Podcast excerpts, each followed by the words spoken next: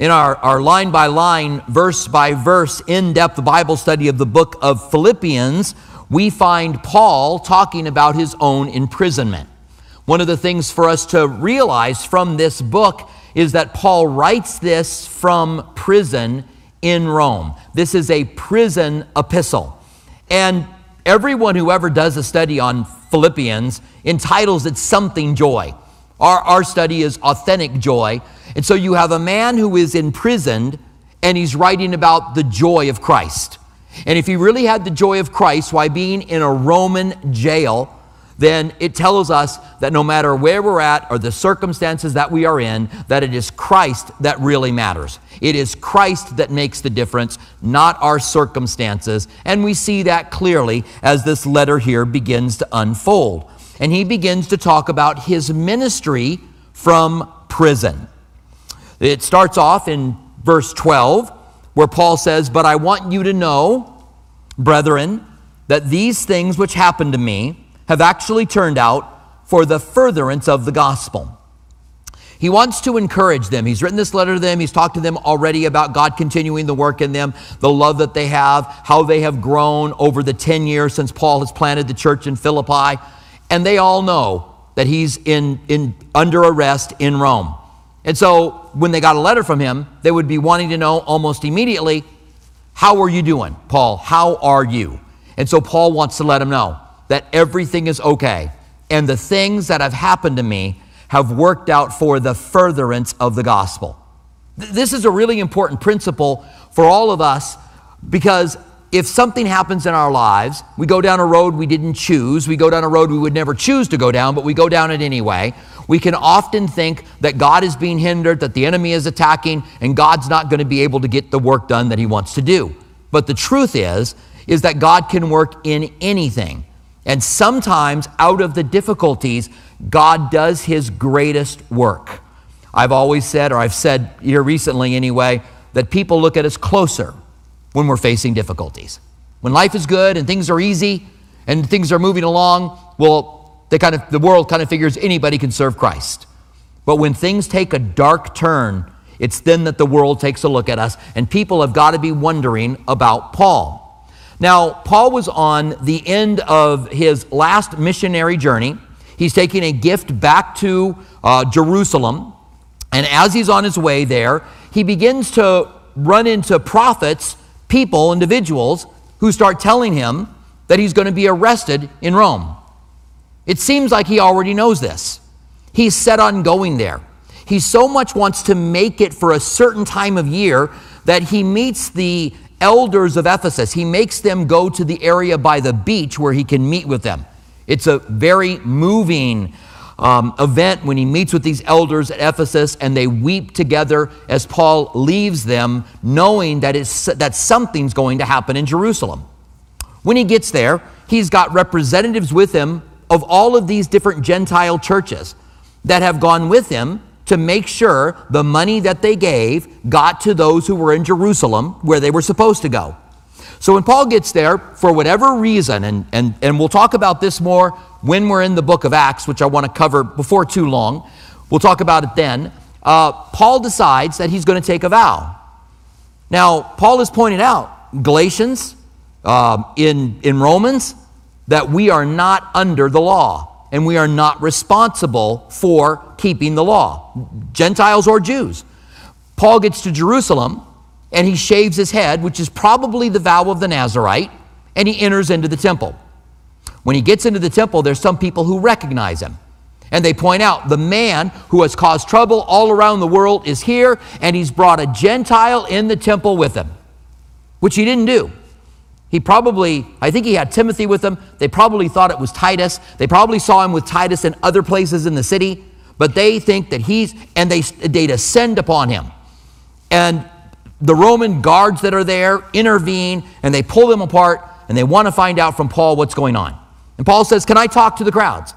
And so he talks to, to the, the people that are there in the temple. And everything goes swimmingly, as they say. He tells them about Jesus. He tells them about his death. He tells them about meeting him on the road to Damascus. He talks about how, how God's used him. But as soon as he says that Jesus said, I'm, uh, that I'm going to send you to the Gentiles, they, it turns into an uproar. And they just go berserk. Now, they're watching Jesus, the Romans, right, from Italy, probably speaking Italian, hear Paul talking to the, the people in the temple, maybe Aramaic some believe maybe Hebrew, but probably Aramaic. And as he speaks to them, the Roman soldier doesn't understand. So he tells Paul, What's this all about? And he says, Beat him. He's like, he's not no nonsense, you know, kind of centurion here. Just beat him. Just beat him now. We'll find out what this is all about. And Paul says, You're going to beat a Roman? And so they take him into protective custody. Paul may never come out of protective custody of the Romans. Some historians say that Paul was released for a couple of years, that, that he went before Nero, and that Nero released him, and then he was rearrested a couple of years later, and then he was killed. But we don't really know. That's, these are just historical things that are out there. We're not really sure. What we do know is that he will be beheaded in Rome. This is the beginning of that event. The uh, Sanhedrin, other Jewish leaders, want to kill Paul, and you can go to Acts 21 to read all of this all right? And, and it's extremely interesting. Um, but they want to kill him. And so they bring him in protective custody to Caesarea. They, the soldiers on horses that to protect him and get him to Caesarea by the sea. And while he's there, he's kept for two years and he stands before Festus, not from Gunsmoke, and he stands before Felix and Herod Agrippa. And, and that's this, when he's talking to Herod Agrippa, he's taken out of his cell, he's brought before Herod Agrippa, and Herod, that's when Herod Agrippa says to him, You're trying to persuade me to become a Christian. And Paul says, How I wish that you would become every way like me except for these chains. All except for these chains, I wish that you, Agrippa, would become every bit like I, I have become. He's, he's, he's, he really desires to see Agrippa come to Christ. Um, when some of the leaders from Jerusalem come up and meet with Festus, they then decide that they're going to pay some money to have Paul released. And so when Festus starts to tell Paul, you're going to be released, Paul realizes what's going on and his life is going to be in danger. So Paul appeals to Caesar. As a Roman citizen uh, born in Tarsus, he can appeal to Caesar, which means that any Roman citizen could have their case heard before Caesar. It might take a while, before you get there, but you could do that. And so Festus is like, I was going to let you go, which is in the category of liar. I was going to let you go, but I can't let you go now because you appealed to Caesar, and you've appealed to Caesar, and to Caesar you will go. Paul then gets on a ship, gets shipwrecked, ends on the island of Malta, gets attacked by a snake, survives it, finds himself in Rome, and he is now under house arrest. He may have been in the maritime prison in Rome. If you ever visit there, you should go to the maritime prison. It's possible that Paul was there. But at some point, he was able to get his own house, which meant that people could come back and forth and visit him, but he could not leave. And he speaks of his chains often. They chained him in that home to Roman guards which means everything Paul did, he had a Roman guard with him. And it's probably not going to surprise some of you that Paul ended up winning soldiers and some of the family of the emperor to Christ because Paul was still ministering in prison. Now, we might take a look at that direction, and, and maybe Paul did experience some of this. Paul may have thought, you know, it's almost done, and, and I'm just, you know, this is the end here. I think I'll just give up. But Paul continued to minister during it. And he says, These things that have happened to me have turned out for the furtherance of the gospel. He knew that the gospel is the life changing power of God for people to get saved. That's why it's important to preach the gospel. I think you should give a, a, a, some kind of a gospel presentation at every service. I'm not saying everybody's got to do altar calls, have people raise their hands, but, but the gospel should be presented because people are not going to be saved without the gospel. Now, let's just take a few minutes to talk about the gospel because he talks about the things happening to him having actually turned out for the furtherance of the gospel. The first place I want to go is 1 Corinthians 15, 1 through 5. We looked at this a couple weeks ago. I want to look at it again and, and point out a couple of things. Uh, Paul writes to the Corinthians, he says this about the gospel Moreover, brethren, I declare to you the gospel. Of course, the, go- the term gospel means good news, which I preach to you, which also you received, and again which you stand, and also you are saved. Did you follow the progression there? He preached it, they received it, they stand in it, and they are saved by it. That's the gospel of Jesus Christ. That is the only way that you are saved, by the way. It is only through the gospel of Jesus Christ. And we don't want our friends and our family and people that attend church to stumble into the gospel, to hear bits and pieces of it. We want to clarify it completely. And then he says, If you hold fast to the word which I preached to you, unless you believed in vain. And this would be some who don't genuinely follow Christ, who, for whatever reason, became Christians and then didn't follow through with it. But he says, Unless you believed in vain, for I delivered to you first that which I received. Paul wants them to know, I received this. Because Paul wasn't one of the original 12. I think that Paul is the replacement for Judas, but Paul references himself in this chapter as one born outside of time. Paul begins his career as a Pharisee who hates Christians, hates them. And he's there when the first martyr, Stephen, is killed, and they lay their coats at the feet of a young man by the name of Saul. When, because of the persecution of Paul and, and the other Jews in Jerusalem, the gospel spreads to other cities. So Paul begins to go to other cities to persecute them. Later on, Paul says that I am the chief among sinners, that I, I, gave, my, I gave my vote to Christians being killed. So Paul, as a young man, actually voted as a Pharisee and a leader that Christians would be killed. And I think that you can see that in Paul's writings. He has a very hard time forgiving himself for that time in his life when suddenly on the Damascus Road he meets Jesus and he is completely transformed. And, and he realizes, once he's received the gospel, and he immediately begins to preach in Damascus and there's problems. And then he goes to Jerusalem and he meets the disciples and he realizes if what I believe is different than what they believe, then, then they're right and I'm wrong. He says this in one of his letters. I had to go and meet with them because if he didn't believe what they believed, he knew he was wrong. And they believed the same thing. And so he says, I received it. You received the gospel. You didn't come up with it. It wasn't your thought, it wasn't your idea, it wasn't your unique aspect. I, I love when you can discover something out of the scriptures that's unique, that's exciting, but I, I, I don't know if it's genuinely unique. I'm sure it's been thought about before, to tell you the truth just whether or not it's really popular today. But we all received the gospel.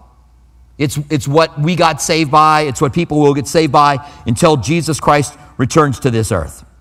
He says that Christ died for our sins according to the scriptures. That's the first part of it. Christ died for our sins according to a scripture, the scriptures, and that he was buried and that he rose again on the third day according to the scriptures. So he boils down the gospel to these three events he died for our sins, which we know was crucifixion under Pontius Pilate. He was buried in Jerusalem, and he rose from the dead, and that all of these three are according to the scriptures. In other words, you can make a case for all three of these in the Old Testament. These didn't just happen, and then they, you know, then, then Christianity sprung out of it. They were foretold, and that's the power of the gospel. That's why, as Paul went around the world, he would go into the synagogues and he would persuade them that Jesus was the Messiah by the scriptures. He was using prophecy to minister to them, to show them this is what the Old Testament said. They knew it very well, and that Jesus was the fulfillment of it. There, there's one who was just killed in Jerusalem. They buried him and he rose from the dead. And here's what the Old Testament said and people would receive Christ and give their lives to Him. By the way, these are still the arguments that we can use today when someone questions the details of the gospel. In the mid 80s, well, the early 80s, when I first began to pastor, there was a lot of people who questioned the mythicists, those people that believed that Jesus was a myth, were very common. Today, you can hardly not find them. In fact, the real truth is, out of scholars, you're, you're going to be really hard pressed to find somebody who says, I believe Jesus was a myth. Because there's so much evidence of the existence of Jesus. Not only do we know Jesus existed, but we also know that he was crucified under Pontius Pilate. We, we know that because we have, of course, first of all, these ancient letters that we hold as scripture, but also it is confirmed through Roman historians and Jewish historians that Jesus was crucified and buried and rose again. All of these things are talked about in secular writings and that he was presumed to be the Christ. They're all out there in other writings besides the Bible from their day. And so today, when people say to me, and I'll run into them, and they'll say, Well, I just don't believe Jesus ever existed. It's like, you can say that, but that's like me saying I don't believe George Washington ever existed. There is, a, there is that much evidence. And then he talks about, you know, that the, the gospel is Jesus died for our sins, he was buried, he rose again, according to the scriptures. And then it says, um, and he was seen by Cephas and then by the 12, and he goes on to list other people that he was seen by. This is also the strength of the gospel, the evidence that this is true, because the world was turned upside down by 12 men who took this message around the world. And something had to happen. It is considered to be an indisputable fact that the disciples believed that Jesus rose from the dead. Now, listen carefully to how I say that. It's considered to be uh, an indisputable fact that the disciples believed Jesus rose from the dead. In other words, an, an ungodly scholar or a, a, scholar who's not a Christian is, is not, not going to say that it's an undisputed fact that Jesus rose from the dead. But did Peter believe it? Did Paul believe it? They believed it so much that they gave their lives for it. They believed it so much that they went out with an incredible enthusiasm and told people that Jesus was risen from the dead. And the gospel spread around the known world within a decade. Christians like Paul, who was an enemy of the church, people who are enemies of something so rarely ever become a part of it, much less a leader in it. And that was Paul. James, the brother of Jesus, thought that Jesus was crazy. They went to rescue him at one point during his ministry.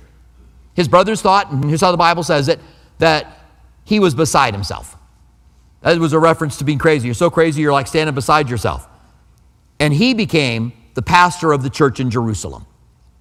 So something, and the Bible says that Jesus appeared to James, who became the pastor of his half brother, who became the pastor of Jerusalem. So these things that Paul brings up are still the evidences that we go back today to talk about proofs for the death, the burial, and the resurrection of Jesus he goes on then, and, and he does go on to talk about Jesus appearing to more people. So this is the gospel. And it says in John 1 12 and 13, but, and this, I, this is an often quoted verse by me, but as many as received him, to them he gave the right to become a child of God, to those who believe in his name, who are born not of blood, nor of the will of the flesh, nor of the will of men, but of God. This is that when you believe the gospel and you believe Jesus died for your sins, he didn't just die, he died for your sins. And his, his death has the power to remove all of your sins if you would receive him and be born not of the will of flesh, which it says in John 1:13, but of the will of God. If you're not born of the will of God, then you don't have your sins forgiven. The power is still there, the power of Jesus' death on the cross was for everybody in the world who would receive him. If you receive him, that power is applied to your life. And then in Romans 1:16, Paul says this. We're still talking about the gospel, in case you forgot. For I am not ashamed of the gospel of Christ, Paul says. That Jesus died for our sins, that he rose again. This seems to be overly simplistic. It seems to be to people um, Very convenient. Oh, you can just ask Jesus to, to into your life and your sins will all be forgiven, right? Today, people will mock Christianity in that way. So Paul says, I'm not ashamed of the gospel. The gospel is not set up so that, that we look like heroes when we receive Him.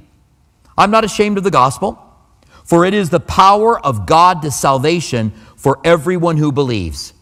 Everyone who believes the power of the gospel transforms your life and changes you. This is why I say that we have to be given a, giving a presentation of the gospel on a regular basis. And I think that's for us as well, and we'll get more into that here in just a moment. He goes on to say, For the Jew first and then for the Greek, for in it the righteousness of God is revealed from faith to faith, as it is written, the just shall live by faith. So for each person here that made a commitment to Christ, we put our faith, our belief in Jesus' death his, his, for our sins, and by that we have been saved. Paul says, one more verse, this is 1 Corinthians 2 4 and 5. And my speech and my preaching were not with persuasive words of human wisdom. When Paul shows up in Corinth, he says to them, I didn't come to you with persuasive words. He wasn't a flowery preacher, he didn't have the best preaching style. Paul uh, says of himself that he's strong in letter, but weak in speech. He was not a good speaker, but he wrote great letters. He was a great writer. I, I discovered that in Warren Wiersbe. And some people may like Warren Wiersbe as a speaker, but I remember reading almost all of Warren Wiersbe's books by the time I'm 20 years old. And then I hear a program, the Warren Wiersbe program, and I listen to him give, a, you know, just give a, a message, and I'm like, is this the same Warren Wiersbe? Because he was powerful in, in writing, but not so much in his presentation. So he says, but in demonstration, um, let me go back to the beginning here. And my speech and my preaching were not with persuasive words of human wisdom, but in demonstration of the Spirit and power, that your faith should not be by the wisdom of men, but by the power of God. And I just bring that verse up to be able to encourage you and anyone that may be heading off into the ministry, that God may use you to go out and plant a church or take over a church someday that you would know it's not the wisdom of your words. It's not how good you are in your presentation that gets people saved. It's the power of God. And he says in, in 1 Corinthians 2, but in Romans 1.16, he says that the gospel is the power of God for salvation. So when he showed up in power, he showed up with the gospel.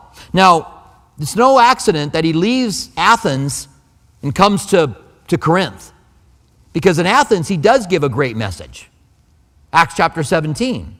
He gives this great message. He talks about you, you, guys are very religious. There's statues all around the city, and one of them is to the unknown God, and it's to him that I want to talk to you today. And he quotes their philosophers, and he does all these things. And at the end of his sermon, it says, Some believed, and some didn't. And some said, We'll hear you on another day. And no church ever broke out in Athens, but he gave this great sermon. It's used in in sermon preparation classes in seminary as a great example of a great sermon. But I think when Paul got to Corinth, he was like, I'm done trying to be that fancy sermon guy. I'm going to give the power of the gospel. So he says to them, I didn't come to you with the words of wisdom. I came to you in, in spirit and in power, and God moved. So he says, The things that have happened to me have happened for the furtherance of the gospel. We want that to be the truth in our lives.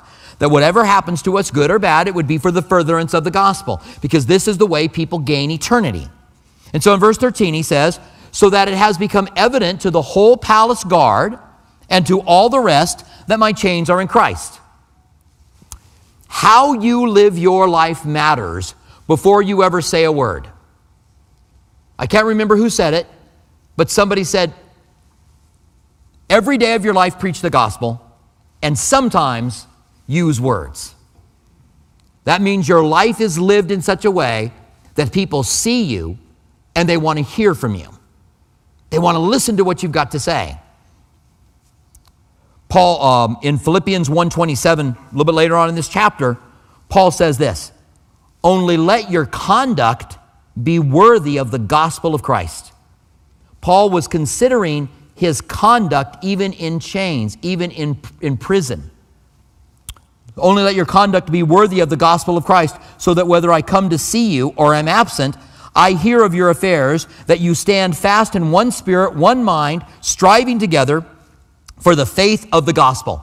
That they as a church would strive together for the faith of the gospel, but their conduct would be worthy of the gospel of Jesus. And that's our, our first point of application in our study today. That, our, that, that before we can ever share the gospel and it's going to mean anything to anybody, then we have to have our conduct be right. My, my late wife, Lisa, met the Lord at 18 years old. She had been all over the place before that. She'd done all kinds of things in, in her own testimony. She, she talks about the things that she was involved in. And so that when she got saved, her family were like, oh, okay, okay, yeah, you got, you're, you're religious now. They just didn't believe it. But over the period, over the, the, over the passing of time, they saw her faith was genuine, and every single one of them got saved, including her dad, who got saved three months. He died three months after she died, and he got saved in between that time. Every one of them. And it wouldn't do with their words because when she first got saved, they were like, mm, no, no. And so many of us were like that. We commit our lives to Christ, and it's our family and friends. It's the closest people to us. It's like, this is just another thing. Give it time, it'll pass. But let your conduct be worthy of the gospel, knowing that it is the power to save people. And the very people that you care about the most are the ones who are going to be influenced by you living your life in that way. And so it became evident to the palace guard that his chains were in Christ. The way Paul lived mattered, the way we live matters. And so in verse 14, he says, and most of the brethren in the Lord, having become confident by my chains, are now more bold to speak the word without fear. Now, he turns and he starts to address the church in Rome. Paul planted most of the churches that he wrote letters to, but he didn't plant the church in Rome. Some suggest that it was Priscilla and Aquila. We just don't know. We don't know who, who started the church. What we do know is that Paul wanted to go to Rome. He longed to go to Rome. He finally got there. He's there now. He wrote, he wrote his greatest work. The apex of the writings of Paul is the book to the Romans, to a church that he didn't plant, that he had never visited. He wrote the, the book of Romans to them. And he now talks about them. And he says, My chains caused them to be more bold. They're, they're in Rome. They're in the heart of, they're in the heart of the beast that Christianity is not a sanctioned religion by Rome. And so they could suffer, and they do suffer eventually because of, of it. But they're bold to preach the gospel and to share the gospel because they see Paul's chains. His conduct not only allowed everyone to know that his chains were in Christ, but it also encouraged people to live the way that they're supposed to as our life does as well. As we live our lives for Jesus now, as we do it year after year after year, people see that and they're, they're encouraged to live their lives for Christ as well. At least they should. And so in verse 15, he says, of these, this Roman church now, but some indeed preach Christ, even from envy and strife, and also some from goodwill. Now he brings up the problem of humanity within church. Have you ever noticed that? You notice that there are humans in church and that humans are not perfect, right? So there's conflict. And so some in the Roman church were jealous and caused strife. That happens today. Happens in church, it happens in our church. In the 36 years that we've been at church, we've had people out of jealousy, try to tear things down. We've had people just out of strife, they're just contentious. And they just want to cause as much problems as they possibly can. Praise God, it's few and far between, but it happens. And uh, I heard this joke earlier today. I shared it back in the green room. Man was stranded on a, a desert island and uh, had been there for five years. Finally, he was rescued. When he was rescued, he was so moved he says, I've been here for five years. He wanted to show the, the people who rescued him where he'd lived. And he came back and he showed him a hut that was made with his own hands. And they were impressed. And he goes, Let me show you one more thing. And he took him over and he showed him another hut that was, was that he said, This is my church. I wanted to make sure I, w- I went to church while I was here. So I built a church with my own hands. And those who rescued him said, What's that building? There's another building almost identical to his church. And he says, That's the church I used to go to. and the reason we chuckle at that is because it's true, right? There seems to be somewhat of a circuit because there are people in church, because there's problems that arise. And something to point out is these people preaching Christ from envy and strife were genuine believers. They are jealous of Paul. They want to cause difficulty and hardships for Paul, but they are genuine believers. And the people that cause difficulties out of envy and strife in your life, it doesn't mean they're not genuine believers. And we need to pray for them as such. It's really easy when someone causes strife in our life to go, well, they're doing that because they're not really Christians. But they are. They're just messed up. They're just messed up Christians, at least from our perspective, right?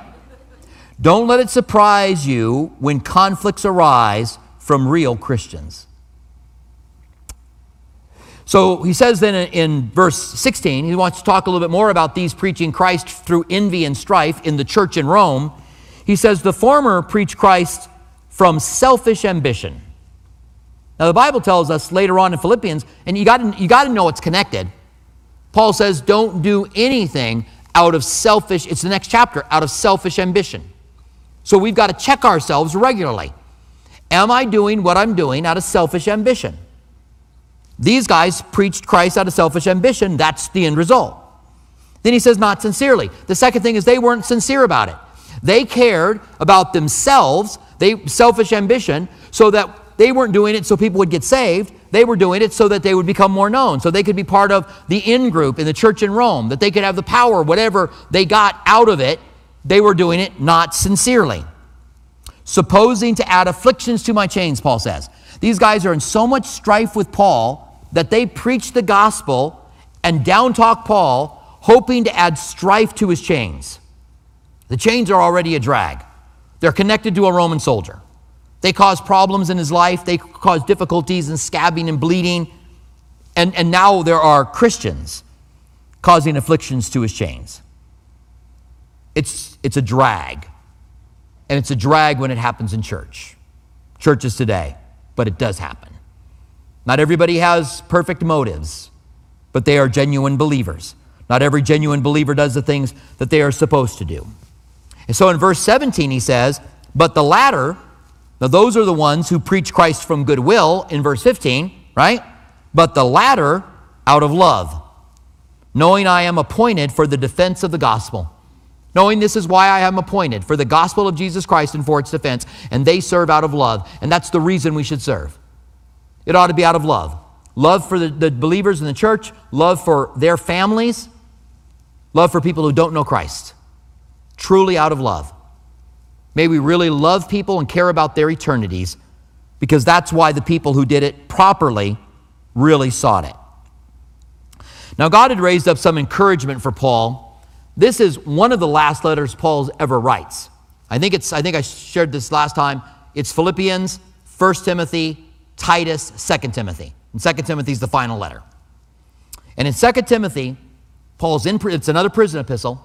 Paul says this: "The Lord grant mercy to the household of Onesiphorus."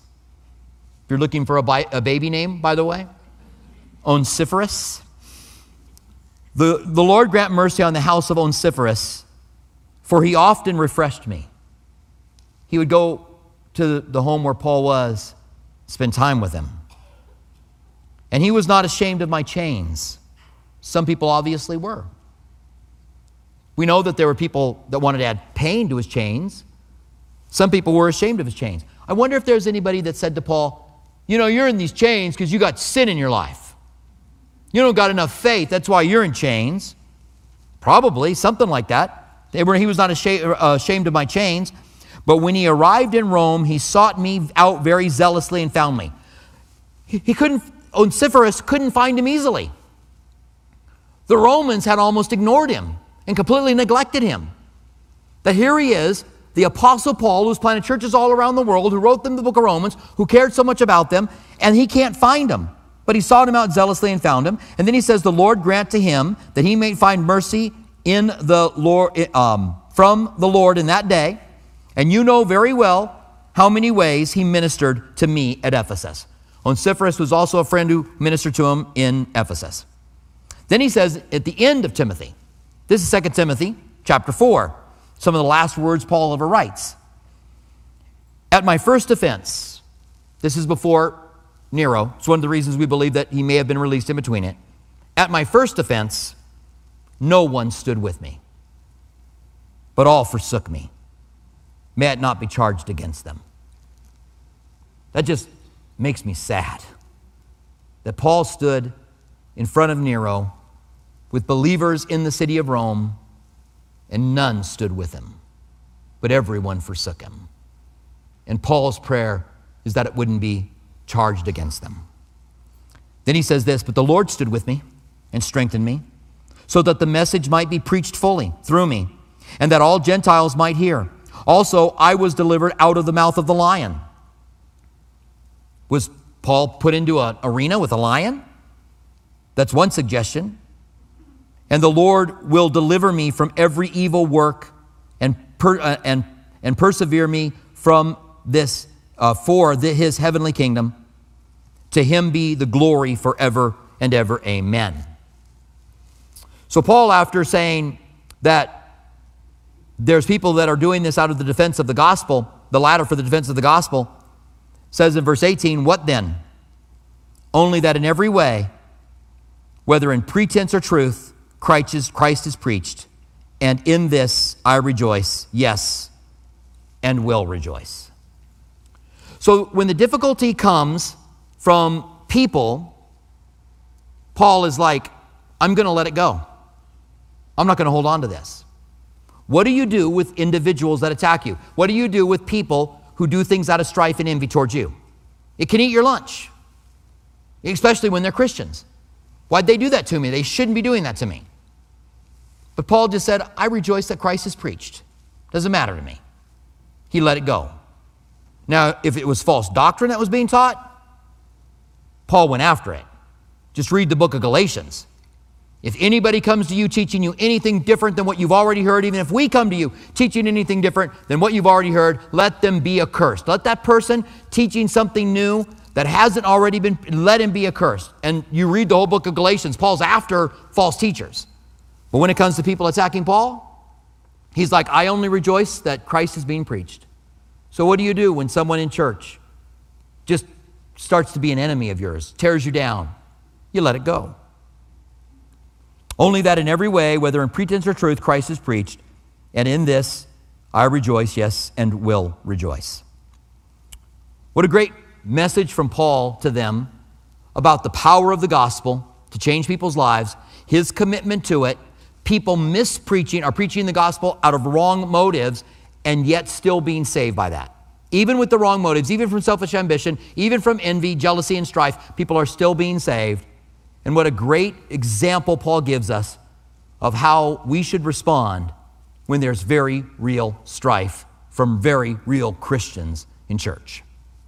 Now, I vote for a church where that doesn't happen, and I vote for that to be Calvary Tucson, to where we all serve Him out of sincerity, where we all serve Him with the right heart and the right mind. But I kind of don't think that's going to be the case because humans are involved in it all, right?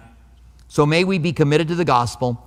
Before we get out of the book of Philippians, I want to talk about practically how we take the gospel of Jesus and we present it to our family. But we first of all live it, and we look for opportunities to let them know the death of Jesus for our sins, his burial, and his resurrection were all foretold by the scriptures. In other words, you have a reason to believe them. You're not just blindly grabbing onto something, but you have a reason to believe them. We'll talk about practicality in another study. Stand with me, would you? Let's pray together. Father, we want to thank you so much for your word, the strength that we find from the scriptures. We pray that your Holy Spirit would be our teacher. We thank you for this. In the name of Jesus, we pray. Amen.